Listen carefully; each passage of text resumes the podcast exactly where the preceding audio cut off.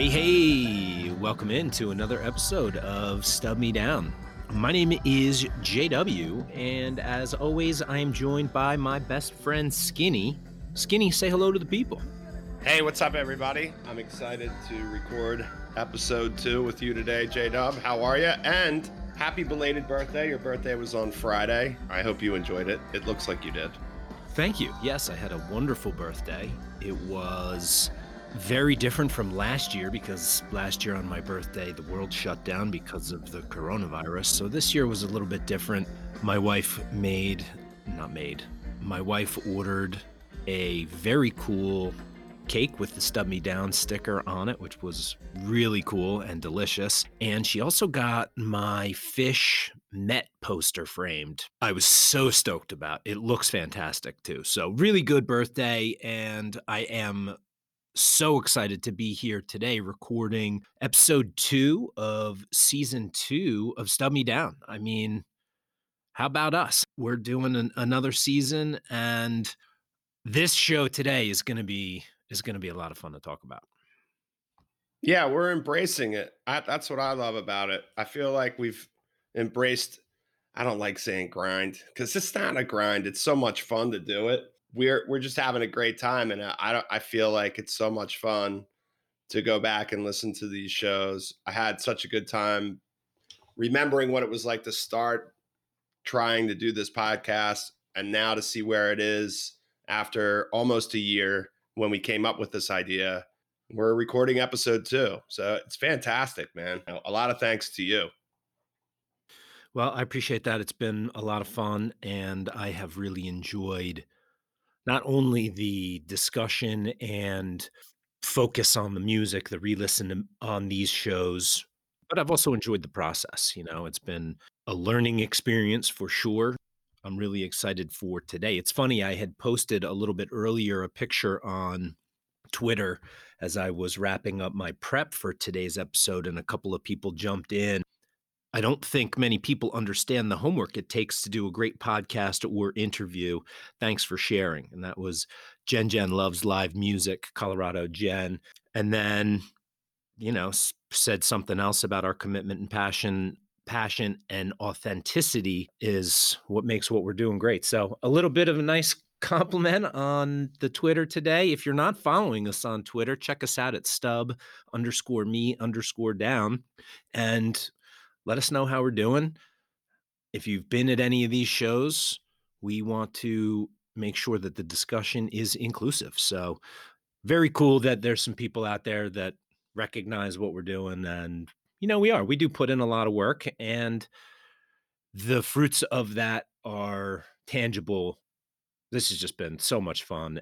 I can't wait to get into today's episode, brother. Yeah, me neither. And I'll say that I I go back quite frequently and listen to past episodes, and I've it does take a lot of prep. It's not, you know, we both have full time careers, we both have families. There's a lot that goes into doing it the appreciation is is definitely felt. It's not like you hate it or you you don't want to do it. There's just a lot that goes into it. It's just kind of like a job. You have to apply what's best so that you can get the most out of it. And when we decided to do this, it wasn't like we were like, "Oh, we don't want to get anything out of it." You absolutely do want to get something out. So out of it. So that's why it's authentic and it, that that's great feeling from from somebody out there in Twitter space. That's for sure. Yeah, absolutely. On the first episode of season two, Skinny, we took a look at a really great Phish show from June 19th, 2004, in upstate New York at SPAC, Saratoga Performing Arts Center. That was the first of a two night run that Phish played up there. That was the beginning of their summer tour, which at the time was scheduled to be their last summer tour. They were calling it quits as a band in August at a two day festival in Coventry, Vermont. And so this kind of kicked it off. It kicked off four shows that we saw, despite the circumstances and the kind of sadness that hung in the air about these shows. We caught a good one here.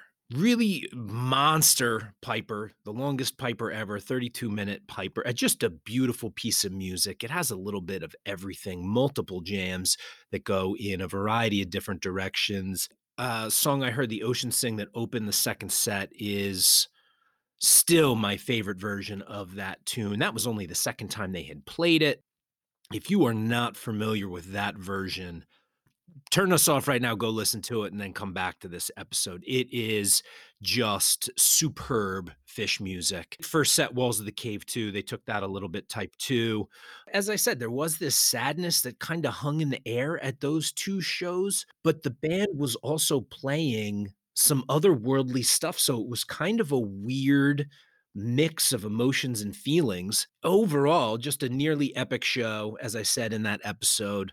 And it was a great episode to get us started on season two. Even though at the time we thought Phish was going to be done after this, it's nice to be sitting here in 2021 knowing that they've been back for 12 years and all is well. I, I would agree. The fact that they were that good in moments, that show had a lot of moments, and you already mentioned them in particular. So they were that good still, even though they were hanging them up which it's very Jordan esque, I guess. You're at the top of your game and you're just going to hang it up. Whatever the variable reasons were for them to decide that, which we've we've all heard those stories and we know that they had an immense amount of sadness and things that they were going through, I think interpersonally as people and friends, they were still good.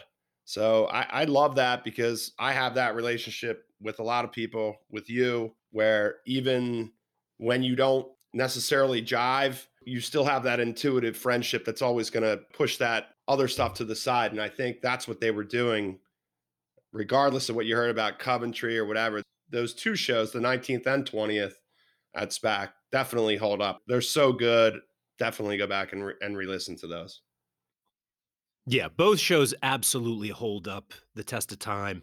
Some of the best music that Phish played in the 2.0 era, but they would definitely hold a candle. At least some of the versions of tunes from those shows would easily hold a candle to anything from 3.0. Not that we're into rankings here on Stub Me Down.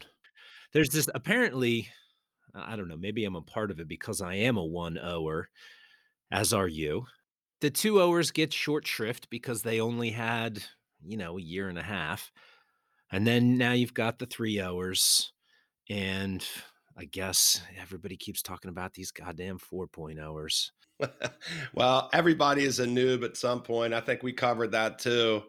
Wrap up that conversation. We we talked about how it doesn't matter when you get into it.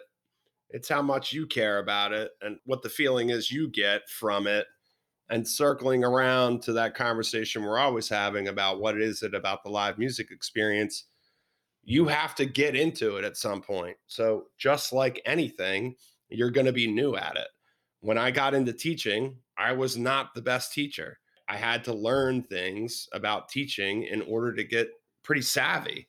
And it's the same thing with Phish or the grateful dead or any other band that you're really into you, you have to spend some time to understand the value. I don't I hate all those arguments. They're so stupid. Sorry if I'm offending anybody that likes to argue about 1.0, 2.0 and 3.0. It's just dumb. and 4.0. Welcome to the party. it's just added to the list of things for us to talk about while we're not on tour or when we are on tour or, whatever. All of that said, today's episode is going to be really cool. It goes to a little bit about I think what you're talking about as far as being new, being exposed to something that maybe you didn't have previously, and that'll make a little bit more sense as we continue to go forward. But today, Skinny is going to be stubbing me down. So I stubbed him down in episode one on that SPAC show from June 19th, 2004. So today, he is going to be stubbing me down, which, as always, is a journey for me because sometimes Skinny has the tendency to pull ticket stubs from my childhood it might happen again.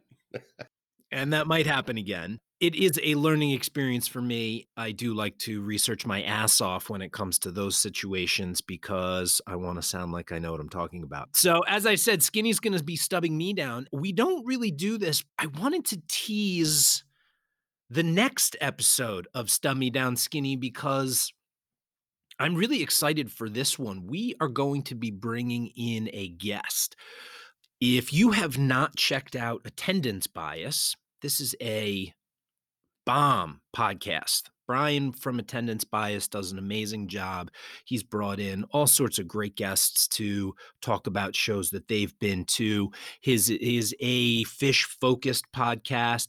We actually had the good fortune of being guests on his podcast, and we thought that it would be equally cool to have him come on Stub Me Down. So he's going to be joining us in episode three and stubbing me and Skinny down which I'm really excited about.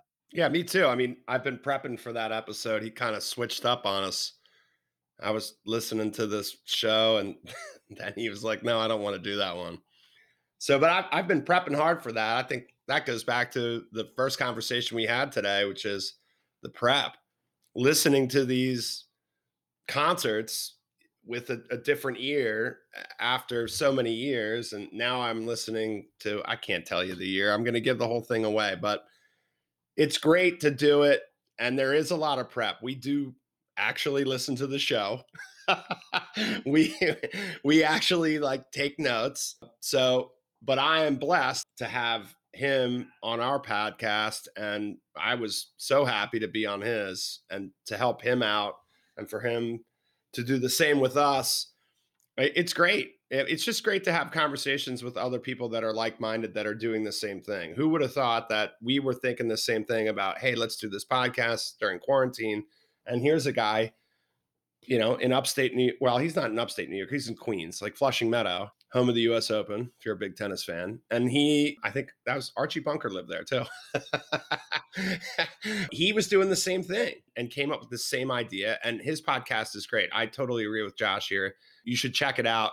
It is Phish focused, where we're not as Phish focused. He does a really good job. It's it's very structured, and his guests are great. It's awesome. He's a super knowledgeable guy. Listening to his analysis breakdown he gets into the meat, really mm-hmm. rolls up his sleeves and gets into it. Amazing preparation for his podcast, too. So we are really excited for that. But before we have attendance bias on, we have to get to today's show. As I said, Skinny's going to be stubbing me down. If you are new to Stub Me Down, the premise of the show is that over the years, Skinny and I have collected countless ticket stubs from shows that we have been to together as friends over the last 20 years, or prior to that time when Skinny was getting his start in music and I was doing some different things before we were friends. We pull a stub from that collection and we use that concert as a jumping off point to talk about music, our friendship, the stories that go into the experiences we've had over the years. That's pretty much it, Skinny we are just about ready to go for episode two here. You got anything else before we take a look at today's show? Let's just cut to the chase. I'm Johnny Hollywood. Are you ready for me to stub you down, JW? Absolutely, bro. Let's get to it.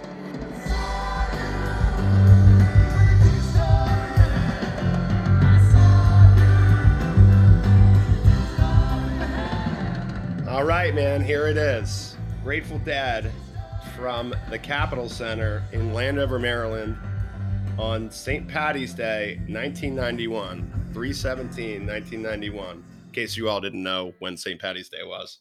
Great show. I'm excited to talk about this, and you should be too, because there's there's a lot to cover. The 30th anniversary of this show, just a couple of days from right now, which is pretty wild. Man, this was a great show. I really enjoyed listening to this one. This was the first of four nights that the Grateful Dead played at the Cap Center. Unfortunately, In my career, I only went to 1 event at the Cap Center before it was gone, and that was a basketball game, a Georgetown basketball game when I was a freshman in college. So I never saw any concerts there, but I know that you, J.O., and his late brother Joe saw many, many Grateful Dead concerts there. So I am really excited to talk about this one. Yeah, me too. So, I mean, let's just kick it off with the venue. Cap Center is in Landover. It's outside of DC and it's off 95. It was real easy to get to. In 87, when I saw the dead for the first time, we literally went after school. It has this real low roof. You know, maybe we'll post some pictures up on Instagram of it, Josh. So, you know, it's got this real low roof and, and the acoustics in there were really, really good. And the dead played there from 87, I think, to about 93 or 94, at least twice in the spring and fall. There was a lot of runs.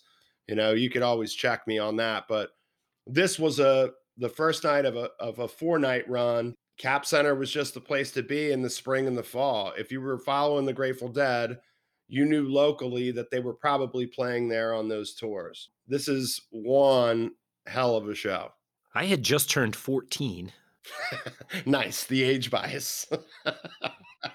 a week before this show was played, there were 4 nights played at Cap Center. Did you go to all 4? I went to 3 out of the 4, so I missed the 3rd night, but caught the last night of the run, which was great because they did a stir it up jam. No lyrics, but amazing. I had a friend of mine say it was kind of a novelty. Following up with him about this run and some other spring 91 shows that he went on. He was like, that was a novelty. I was like, dude, they played Stir It Up like the last night. Get out of here. That's crazy. The whole run, you're not going to miss much. I went to the first two, missed the third, and went to the fourth.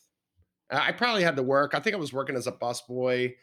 You know, I wasn't like making a lot of money. I obviously I didn't have a car, you know, so I always had to go with friends. And I hadn't even turned 21 yet. So this is 91. I mean, I didn't turn 21 until August but I was way deep into him, and I think we covered that last season. So this is one of those ways where you just got way deep into him. Was a four night run at a local venue. Yeah, and we talked about the Grateful Dead from 1990, and you stubbed me down in episode six of season one, episode six, Who's Gone? And we had a great conversation about we talked about it being a really soulful show. Jerry sounded a little bit weathered, but still pretty good. It's really crazy how different he sounds in this show. A little bit more youthful, a little bit more vibrance in his voice, I, I heard. I'll tell you what, the energy in the crowd was palpable. You could hear it at a couple of points in the show when we get to the set we'll hear about that. But you also had Bruce Hornsby and Vince Welnick on the keys. And when we had talked about that show from July of 1990, that was Brent's last tour as the keyboardist of the Grateful Dead. He passed away at the end of that summer. What are you thinking as far as like Hornsby and Welnick? They've got two keys. Where where was your mind at going into this show, knowing that the last time you had seen the Grateful Dead, they had a completely different guy at the keys, really a completely different setup. Yeah, it was weird for sure. It was weirdly cool. I think that's the way that I'll put it. They had reformed. Maybe they were trying their best to get over the tragedy of Brent's passing. I didn't see anything that fall. I was ecstatic to see Jerry again and Phil and Bobby and Mickey and Bill. You know, you're just excited to go back and finally see him after what seems like eons when you're a kid and you're really into something. It, it wasn't that long, which again, that's also a tribute to the Grateful Dead, but it's also a tribute to the same things that really led to Jerry's demise, which was this train had to keep rolling. So I was excited we actually sat about 30 rows up from the keyboard side. So it was Bruce and Vince were on that one side, and then Jerry and you know Bobby Phil and the other obviously going towards that way. So we weren't on the side of the Phil zone. Sound is great in there. I was excited. The energy outside the show was palpable as well too, for many different reasons. But I think to be back there for a four night run and the first night is St. Patty's Day, it was I mean, I'm not even I'm not even 21 yet, bro. Let me just tell you, it was a lot of fun. All right. And I would pay That's a that's a party worth attending, no doubt. I don't even know how much money I would put down pay to see the Grateful Dead on St. Patty's Day in 2021 if that was even a possibility. It would be a lot of dough. It would be a lot of dough. And Phil's birthday is there's just a lot of little things that are happening and for it to be St. Patty's Day, of course, there's like merch that's it's just out of control. Everybody's wearing green. It's good times, man. It was a lot of fun. Yeah, sounds like it. And the show itself was really very, very good. You know, we, we talked about this a little bit in the last season as far as where my Grateful Dead focus has always tended to land. Admittedly, some of the 90s shows, I am a noob with. My go tos are generally 70s shows, some late 60s, you know, maybe a couple of early 80s. This I really enjoyed. And I got to tell you what, Skinny, I really was. I busted out all of my Grateful Dead research materials. I was geeking out on some of the stats for this one. I busted out my Dead Base, I busted out my Grateful Dead annotated lyrics, my legal pad, my notebook. I had every resource there was some things that um, we'll talk about during this show that I think, man, really cool. And I'm super jealous that you were at this show. Well, you work a little too hard, my man. That's all I'm going to say. Why don't you uh,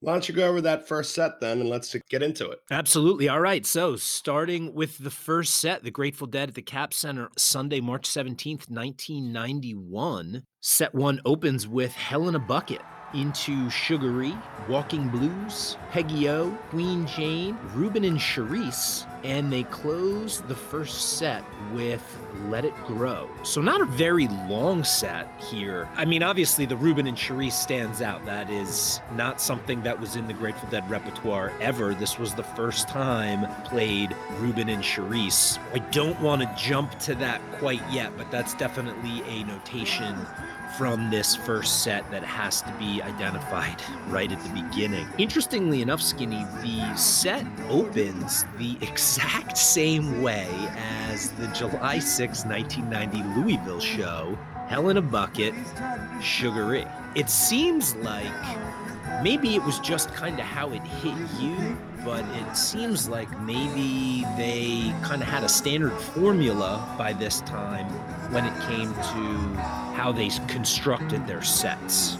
Yeah, it would have been interesting for you to be along on those rides because I think you would have been able to start maybe using some statistical analysis to call what's going to happen. I mean, many Grateful Dead fans could do that right from their head because they had seen so many shows. And I'm not surprised that I saw like the exact two same songs in another show and then another one down like not even six to eight months later.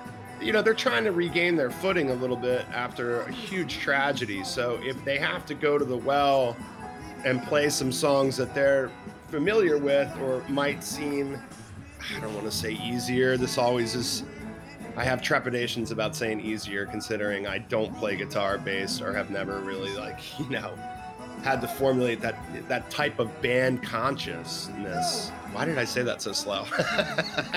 but you know, I, I, I think maybe instead of trying to analyze it too much further, it, it seems natural to them, and then they can maybe start seeping into deeper songs in their catalog.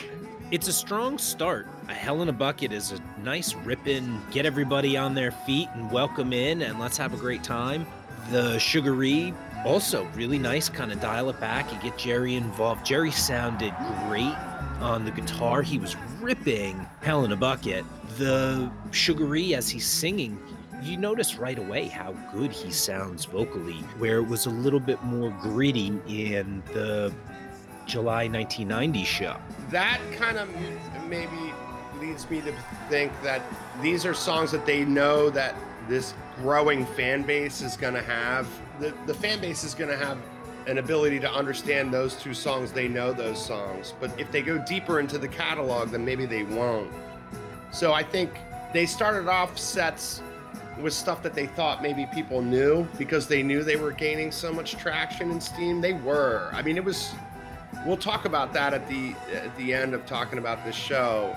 They were really gaining a lot of traction as far as fans. It was much more crowded from 87 when I started seeing them to 91. And I saw them at the Cap Center in 87 and then at 91. and Two totally different things. But maybe that's why. I don't know, Josh.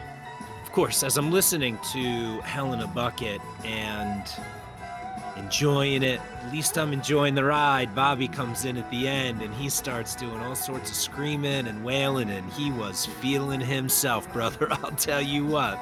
Oh man, it, it's like we used to make fun of it because he wore like Daisy Dukes and like a pink polo. You know, he had white guitar, pink guitar. It's hard not to make fun of Bobby. And he started this screaming stuff, I think, in order to emphasize how excited he was about the lyrics. I, I don't even, I can't, I can't even begin to tell you.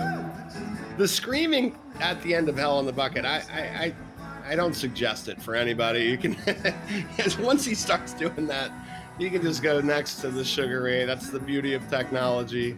We did make fun of it. I'm so sorry, Bobby, if you're out there and you happen to listen to this podcast. Yes, we made fun of you. But just like everybody, you know, there's something that you do personally that you deserve to get made fun of. This is not a. I. there was no anti-bullying Bobby. I mean, he, he. There were shirts where it's like Bobby spit on me he was very dramatic. And I, I think in the 90s, he thought it was necessary to carry the load here. He didn't he didn't need to do that. The song is strong enough as it is. I love Hell in a Bucket. You don't need to go at the end of it. does a lot of that. He does a lot of that. But Jerry brings it back to earth with the Sugaree. Then Bobby's somewhat normal on the walking blues. Great intro to that. I, I, just love that little blues riff that they play. And then Peggy O, Peggy O was another one that they had played in that July 6, 1990 Louisville show. And really is kind of especially during this time period, become like a first set staple for the band. Peggy O is one of my favorites of all time. It's definitely a fall in love tune. The lyrics are really beautiful, just talking about the companionship from one person to another. Jerry is pretty much flawless on the guitar in this version, and a little flubs here and there on the lyrics, but not something that you really notice when you're at a show. And I always say this too. I don't really care. The Grateful Dead and other bands that you know we really like, they always seem to bounce back from that. It's when we make a misstep, when we make a misstep when we talk, like I just did. we you can bounce back from it and have a further conversation. It's not like oh they made a mistake, you can't talk about it anymore. It, they make mistakes. They know they make mistakes. They keep plowing through, and then the rest of the set just gets better and better. Yeah, I mean, don't forget, in the last episode, we talked about Trey missing an entire verse of Cavern. So it's not like something specific to just Jerry forgetting a couple of words here and there. Trey does it all the time. Fee is another song Trey seems to not always get all of the words in the right order. Um, but Jerry sounded great in that. It gets complicated I, I think lyrics get complicated. I mean, how many words are dancing around in these guys' heads? You know, and then we're as a fan, you're like, I can't believe you forgot the words. I'm like, yeah, I'd like to see you up there doing it. So, whatever, man. well, we get Bobby back in the mix for the Queen Jane Bob Dylan cover. Grateful Dead's always mixing in some Bob Dylan. What I didn't know, and this is going to be really, I guess, the second stat that I'm busting out. But Queen Jane was not played until 1987 was the first time they played it. They would play it maybe 10 to 15 times a year. I thought that this was one that had been a little bit more of a staple. So that was a little bit of stat that I was pretty stoked about. But I loved at the end of this the crowd chanting, We want Phil. And I have always been a big Phil Lesh fan going back to the days where that was our replacement for Phish. We were seeing Phil 10 times a year. And I love Phil. So when the crowd started chanting, We want Phil, I I was loving that. Yeah, he's a quirky dude. And I think at this point the crowd wants him to be involved in the set list. I remember hearing this several times at other shows that I had been at, and he he always would do something like wave to somebody, or you know, the reality is is that they would just say that because they want to hear from him. And Phil would then like drop bass bombs or do some other things that would kind of shout out to the crowd, like, I'm here, I hear you. And I think the next song, the Ruben and Cherise, yes, that's a JGB song, but I think that was them together saying, All right, you want to bust out? Here we go. And they certainly gave it to the crowd there. It wasn't a Phil song for the crowd was duly served by doing that, I think, because they gave them what they wanted, just in a different way. Yeah, the last two songs of this set for me really make this first set here. So the Ruben and Cherise, as I mentioned, they play. This is the first time the Grateful Dead had ever played this Jerry Garcia band, kind of staple for Jerry Garcia. The crowd goes absolutely ape shit when they hear the first notes. How do you think it translated from the JGB style of playing Ruben and Cherise to the Grateful Dead playing it? And they played it a few times after this, but this was the first time played. So how do you feel like it translated to this band from JGB? People loved their catalog and they were extremely happy to hear this. The, the crowd reaction to that when you figured out what's going on, I always love that. There's an old game show, like Name That Tune I feel like I'm always playing that when I see like Grateful Dead or Phish or a jam band that I'm really into. Oh what? Oh that? Oh it's a oh my god! It's Ruben and Cherise. You know, so that in and of itself lets go of all this anxiety and like I can't believe they're playing it. And I'm I'm seeing it for the first time. It like adds to these personal remembrances these feelings about the song. I can't believe that they did like a JGB song in the middle of a first set. Don't you remember that? I mean, it translates well to me. And, and this version, I thought that I remembered Jerry messing it up when I was there, but maybe it was the crowd being so raucous and interspersed with the reality of what was happening that it was a first time played, which is a huge deal for the Grateful Dead community. For for a bust out like that, it's a huge deal and on tour, a first time played. It's a it's a first time played. I don't even know how else to characterize it. So it played well, and and the version on re-listen is great. Right, you're talking 26 years into the band, and they are busting something out like this as a first time played. That's going to be a pretty cool thing to be a part of, no doubt.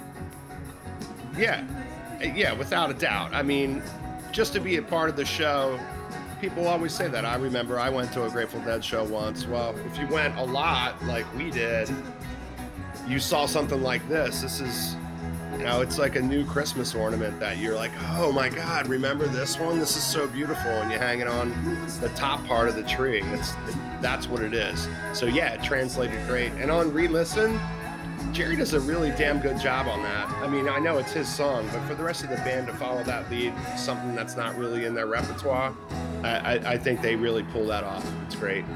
Yeah, it definitely was very cool to listen to. And then they finished the set with Let It Grow. And Let It Grow's a tune I've always liked, which is weird because it's basically a song about farming. It's got that hook, you know, and I do like the lyrics. I like the metaphorical life cycle at the whim of the seasons. I- have always liked Weather Report Suite from start to finish, but Let It Grow is cool. This is a great version here to close out the set. Not really a particularly long set, but having the Ruben and Cherise and the Let It Grow to close out. I mean, that's a good that's a good finish to the set for sure. Yeah, I like those historical connotations you're bringing up about you know farming or whatever. I mean, it makes me think of Steinbeck. It makes me think of of Mice and Men. How the Grapes of Wrath. They had to leave the Dust Bowl to work on these farms, and that I don't know that view of what it would look like in California I feel like they really the lyrics do that and the song does that. Somehow that that composition really comes together for me. Um, and it really makes me think of like california. Before i had even seen california with my own eyes. I mean i didn't see california with my own eyes until i was 48 so it kind of gave me that painting in my brain, that song gives that to me. I love that song. It's a great close, too. And I know Bobby's always like, you know, we'll be back in a little bit. You know, it's you, you know that's like a let it grow after that. You know that's the end of the set. Uh, it was a strong set all the way through. And I don't think any song was particularly long at any point, but it's just a, a strong driving set with a humongous bust out. Yeah, and a great finish. So the first set, just to review, they opened the show with Hell in a Bucket into Sugaree, Walking Blues, Peggy O, Queen Jane, Ruben and Cherise, which was the big bust out the first time played by the Grateful Dead. And then they closed out set one with a really nice, very, very jammy Let It Grow. So, really good first set. Not particularly long, as we said. We're only talking seven songs there, but really had a very strong finish. The second set might also sound a little bit familiar at the beginning to you, Skinny. They open the second set with China Cat Sunflower into I Know You Rider, into Women Are Smarter, Crazy Fingers into Truckin', into New Speedway Boogie, into Drums, into Space, into The Wheel, into All Along the Watchtower, into Black Peter, into Around and Around, and they encored the show with US Blues. So the second set, much different than the first set here. Although the China Cat Rider, Women Are Smarter, was also the same start to the second set at the July 6, 1990 Louisville show. I know, and I, I, this is so random. I didn't choose this show because of that. It's just it's kind of how it was going. I went to this show actually with a friend of ours, Brad, and he he's like, man, damn it, Skinny, I always see a China Rider to open the second set, and maybe he does. I mean, I was at the show with him. And then it's even funnier is that the third song in, The Women Are Smarter, that's the same as Louisville. So that is just a crazy stat.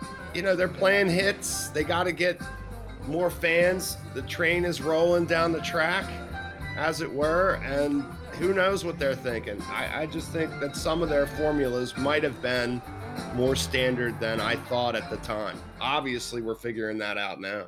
But you also realize that when you see a band a lot, especially a band that's a constant touring band. I mean, the Grateful Dead played 77 shows in 1991.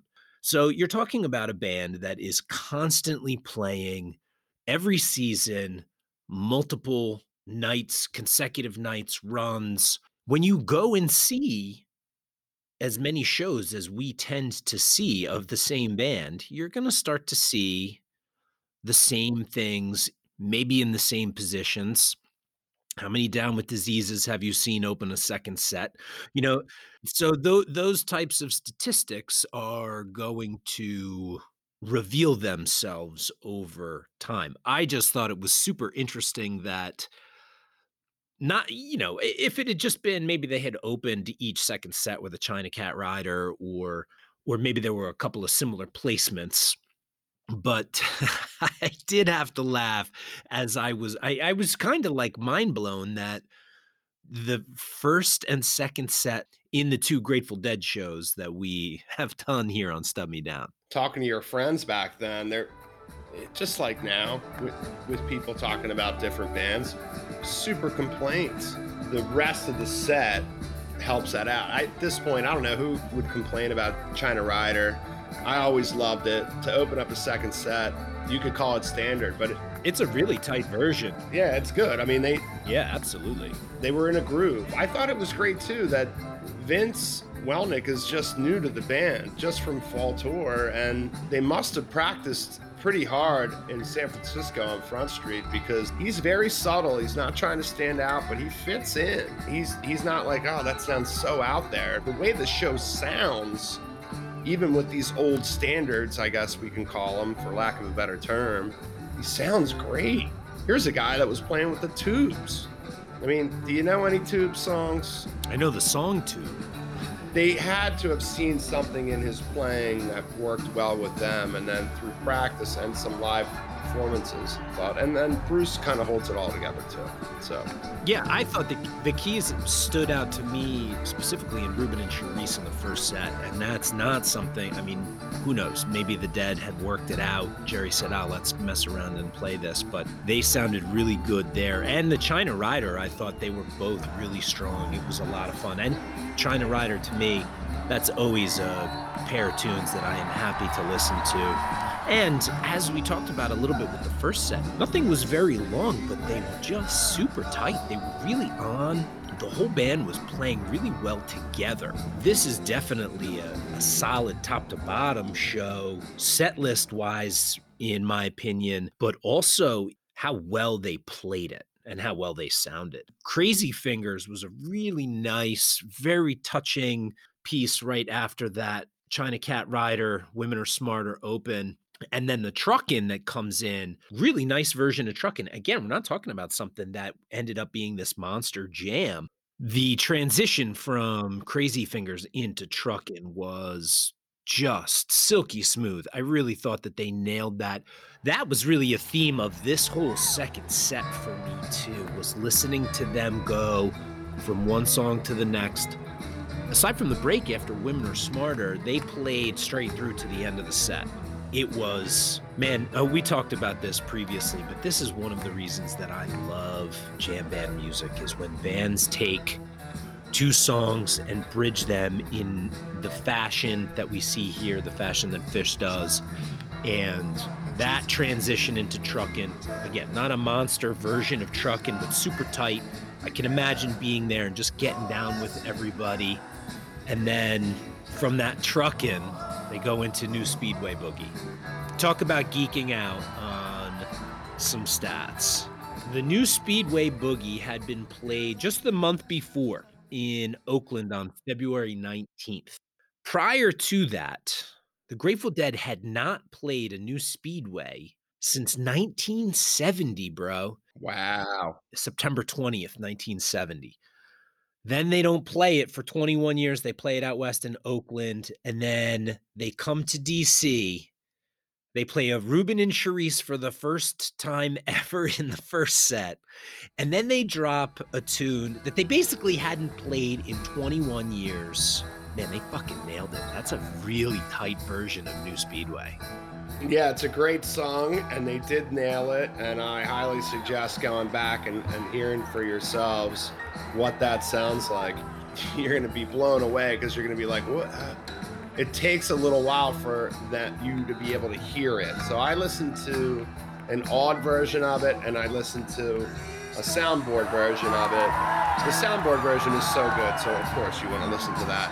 But it's interesting to get the perspective of what the crowd was like in the Cap Center. Again, it's a 20,000 venue. It's not that big. The crowd was so unleashed when they heard that, and I remember just like I can't believe it. New uh, uh, uh. Like I probably didn't even really hear the first part of the song. You know, please don't dominate the rap jack. Or I did hear it and then just like lost my mind for you know a little bit there and then listened and you have a truckin before that so it's like you know you have hit hit hit hit hit. They're just playing the hits. And they're playing them really strong and then bust out. And then end of the set hit. And then open the set hit hit hit hit hit. Transition. Truckin everybody loves truckin hit. And then boom. They just throw hand grenades man right back into the crowd. Like okay how about this now and then here's a hit that's like you all know when you got into the Grateful Dead.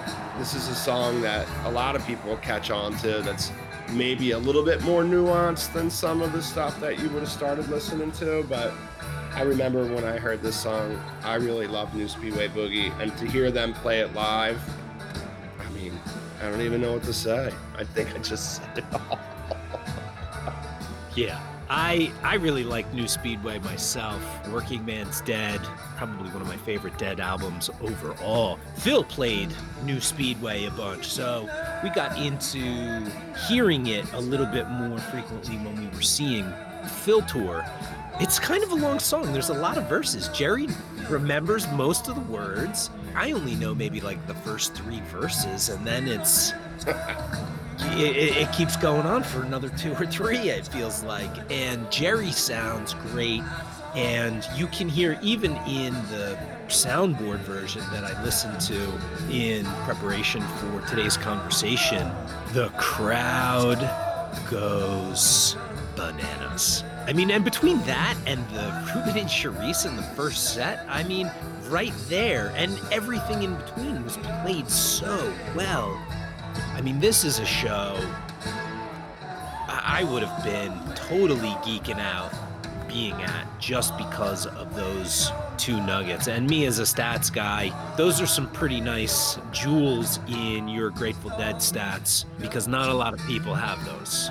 If I had to pick a show, I could probably pick this one. It's got everything. And then it's got bust outs. It's well played. There's not a lot of mistakes or problems or even in between songs, the Grateful Dead would take a long time in between. And when I say long, anywhere from three to five minutes, that's like a long separation. Like, what are they doing? And they, you'd see them talking. Bobby was tuning his Birkenstocks or whatever. And like, this could go one place, but oh, and then they take it another direction, which is probably the greatest thing about listening to this type of music, this improvisational jam band music takes a little bit of time sometimes in between to get back into a groove. They were just in the whole groove this entire night. And then, you know, they drop in the drums in space and then it's almost like another show, like another set after that. The drum space was a little scary. It was a little scary. There were a couple points in the drum section there where I was like, I need to turn the lights up a little bit. It's a little bit it's a little bit scary in here. But then they transition from that space into the wheel again was just ridiculous how smooth and clean it was. And then a great version of the wheel. I love the wheel. That's always been kind of a theme song for my life. You know, the wheel is turning and it can't slow down. Yeah, we talked a little bit about looking for themes when we talked about that Louisville show from season one and kind of draw a line from the let it grow to the wheel here on the theme but the wheel was just a beautiful version there too. The best part about drums at cap center it had really good acoustics. I mean i remember just a lot of times in the drums i would sit there because like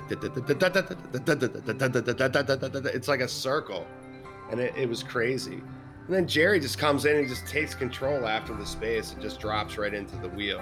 And that's what, as a fan, you really like to see Jerry do that. Sometimes he would come out and noodle around for a while and you weren't sure what they were going to play out of space or, you know, you would try to identify it, just gotten back from going to the bathroom.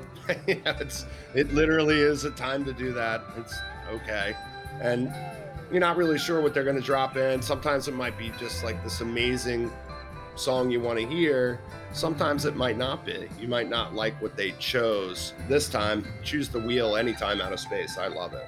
And then followed up with like a really strong and amazing guitar work by Jerry on the Watchtower. You know, Watchtower was another song I actually did some stats research on. This is another Bob Dylan song that they only started playing in 87, if you can believe that. Played it 123 times in their career and 16 times in 91. So I think this is like another song for you, maybe probably was only a few times seen, if more than just one or two.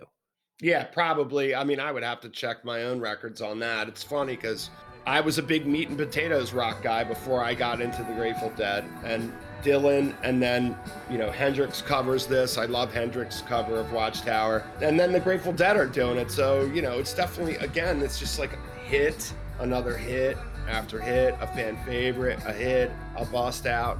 They're not doing anything wrong in this show. And I, I had this conversation with a friend of mine yesterday who I've been friends with forever from high school who was one of the guys that really turned me on to the Grateful Dead. And, and he said the same thing. He was like, I felt like spring 91 was uneven, you know, whatever that means in dead speak.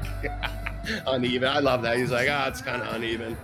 Tim, if you're out there, that's a shout out to you. But he was like, this show was not, you know, this show wasn't uneven at all. If anything, it was really balanced. And there's nothing from the top of the set to where we are now that you're like, Ugh. Except for the Bobby screaming. I forgot about that. Which he, he he got that out of the way with the first song. He, he settled in a little bit, and there was there was no excessive Bobby in the remainder of the show.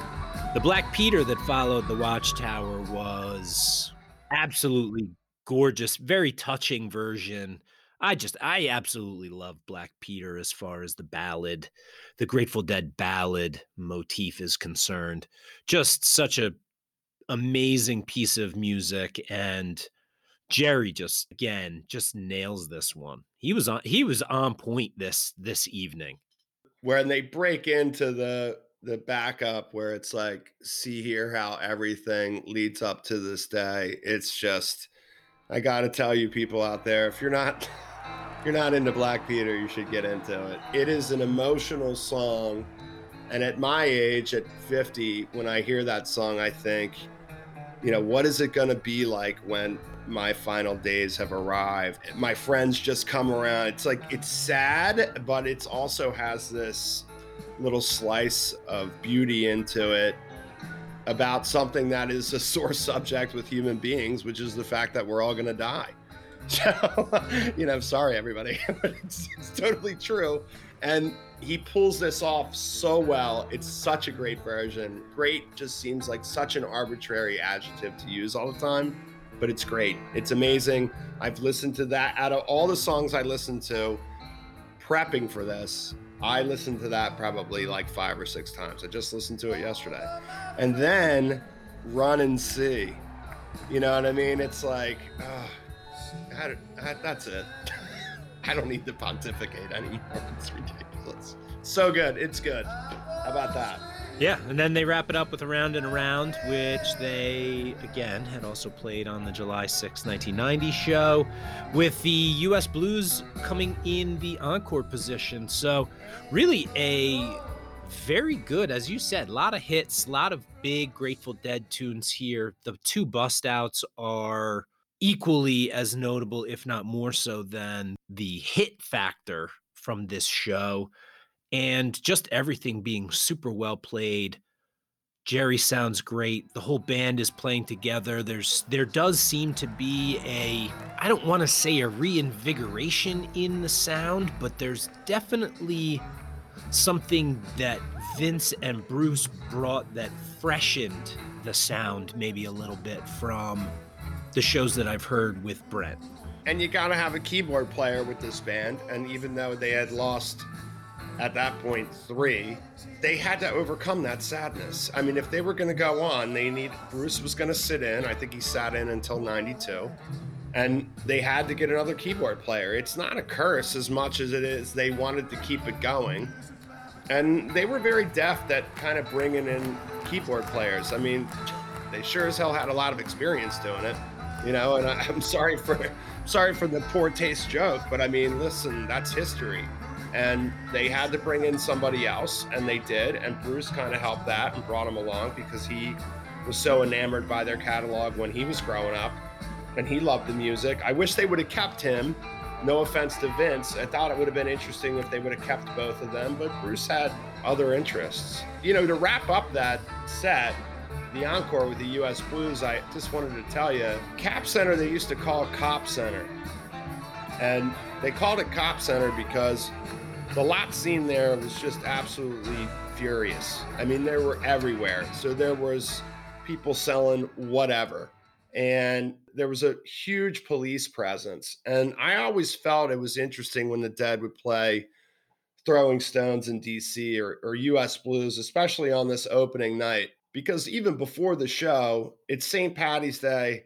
A lot of people are doing stuff that they shouldn't. You know, there's a heavy police presence. And I think that was kind of the anti establishment way for the dead to, you know, sing a song like that at the end, thumbing your nose or, or spitting through your teeth at kind of the establishment, not only of DC, but of the local police and, and how they felt that their fans were being treated. You have to understand at this time, people were being beat up and abused by security. The Yellow Jacket security was omnipresent, very weird and scary to have to deal with them, especially getting into the venue.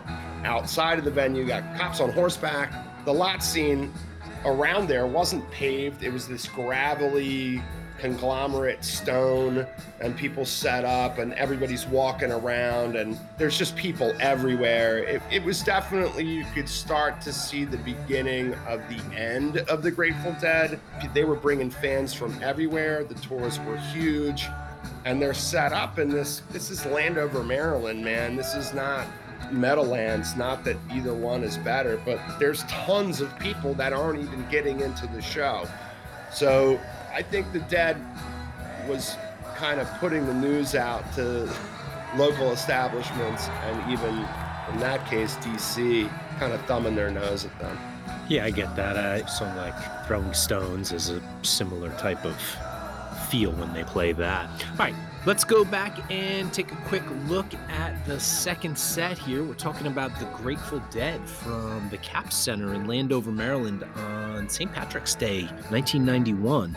They opened the second set with China Cat Sunflower into I Know You Rider, into Women Are Smarter, Crazy Fingers into Truckin', into New Speedway, which had been basically a 20 plus year bust out, drums, space, into the wheel, into Watchtower, into Black Peter, into Around and Around, which closed the second set, and they encored with US Blues. A little bit longer than the first set. Each set featured the bust out, as we said, with Ruben and Cherise in the first, and the new Speedway in the second. And, you know, we've got a couple of Bob Dylan covers in both the first and second set. A little bit of a mirror from your Louisville July 6, 1990 show, but nonetheless, all very, very good music from the Grateful Dead back in 91. And though I was just 14 years of age, I am sure that 14 year old me would have had nothing to do with any of this and had no idea what even was happening. And I'm glad that I know now, though. Yeah, me too. And I, I'm sad that that part of our friendship was not available then. Uh, it would have been amazing. I, I was going to a lot of shows with a lot of good friends.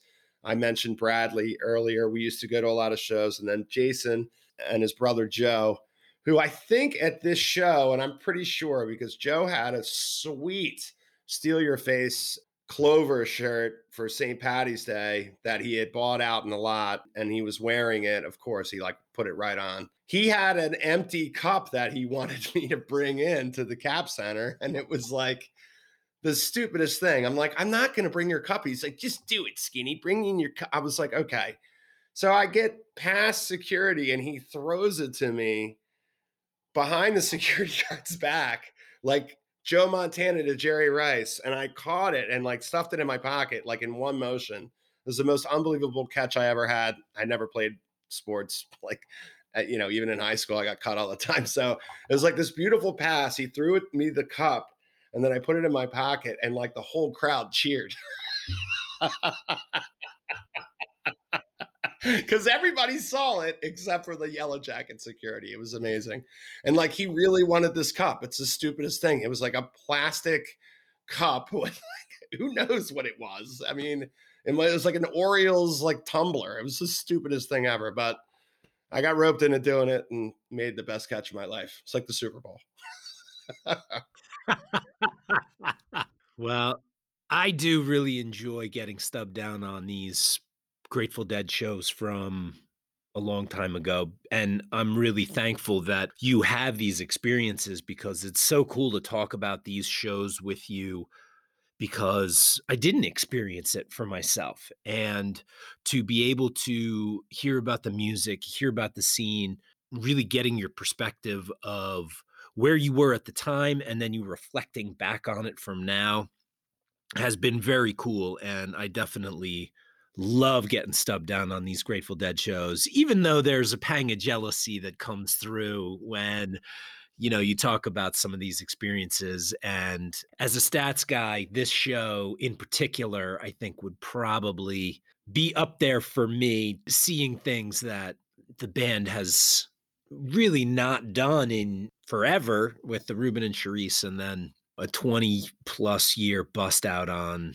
New Speedway. I, I mean, that right there is that set list keeper nerd just through the roof.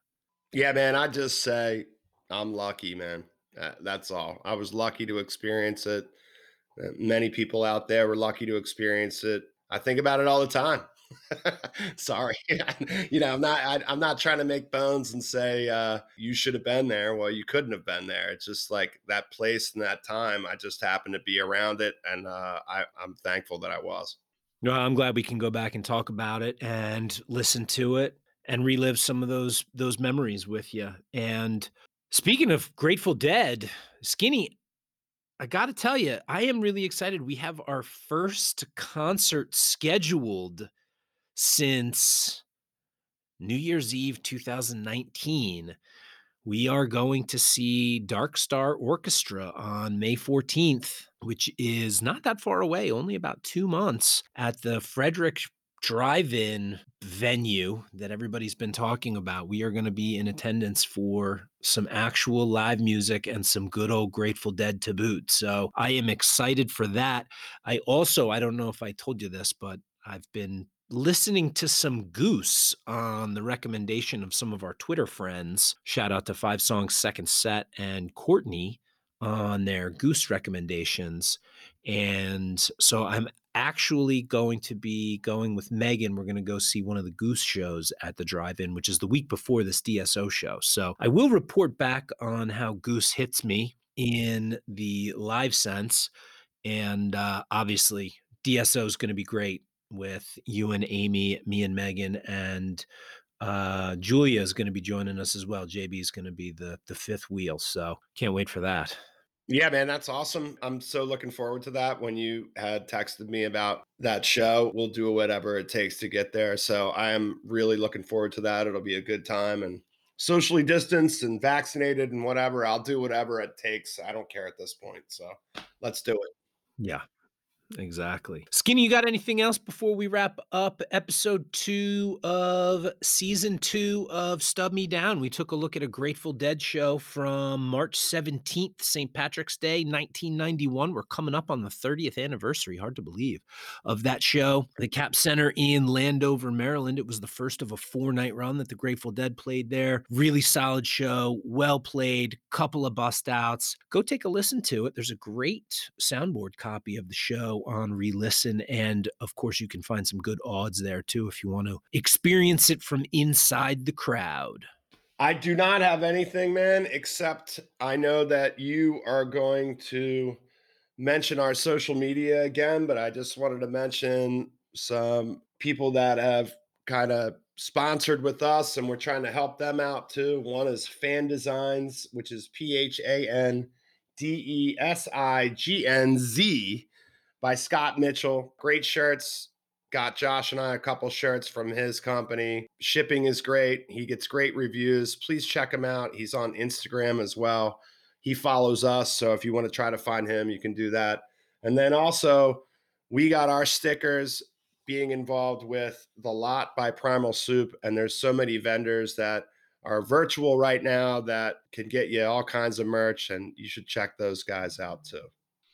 Yeah, gear up before all these spring concerts start hitting. Everybody's it's like going to be like the first day of school. You know, you need a fresh pair of flip flops, new pair of cargo shorts, and a new lot shirt that might reference not seeing music during the last year, or maybe maybe you're going for that subtle throwback. Who knows? But we are happy to support the community. And it's great having their support as well. If you want to follow us on the socials, we are on Twitter at stub underscore me underscore down. And we are also on Instagram at the same address, stub underscore me underscore down. Join us next time when we bring in Brian from Attendance Bias, who's going to be stubbing Skinny and me down. In the meantime, check out Attendance Bias available wherever you can get your podcasts. Some really great Phish music discussed over there on Attendance Bias. And we are happy to make some new friends from Stub Me Down to other podcasts, including Brian over there at Attendance Bias. Skinny, thanks, man. What a great show. Thanks for stubbing me down on this Grateful Dead show from March 17th, 1991. I loved it, man. Uh, this is going to be uh, bookmarked on my playlist because, man, that new Speedway hits me right where I uh, where I like to jam. Right on, man. I love you. I'm glad that we did a great show here talking about that. It's always a pleasure to talk to you and you out there. It is. And thank you guys so much for checking us out here on Stub Me Down. We are, as always, way grateful for those of you that join us for these journeys and for these memories. Keep on listening. Let us know how we're doing. And we will see you the next time you need to get out of your shitty seats and down to the path. Say bye, Skinny. Oh, bye.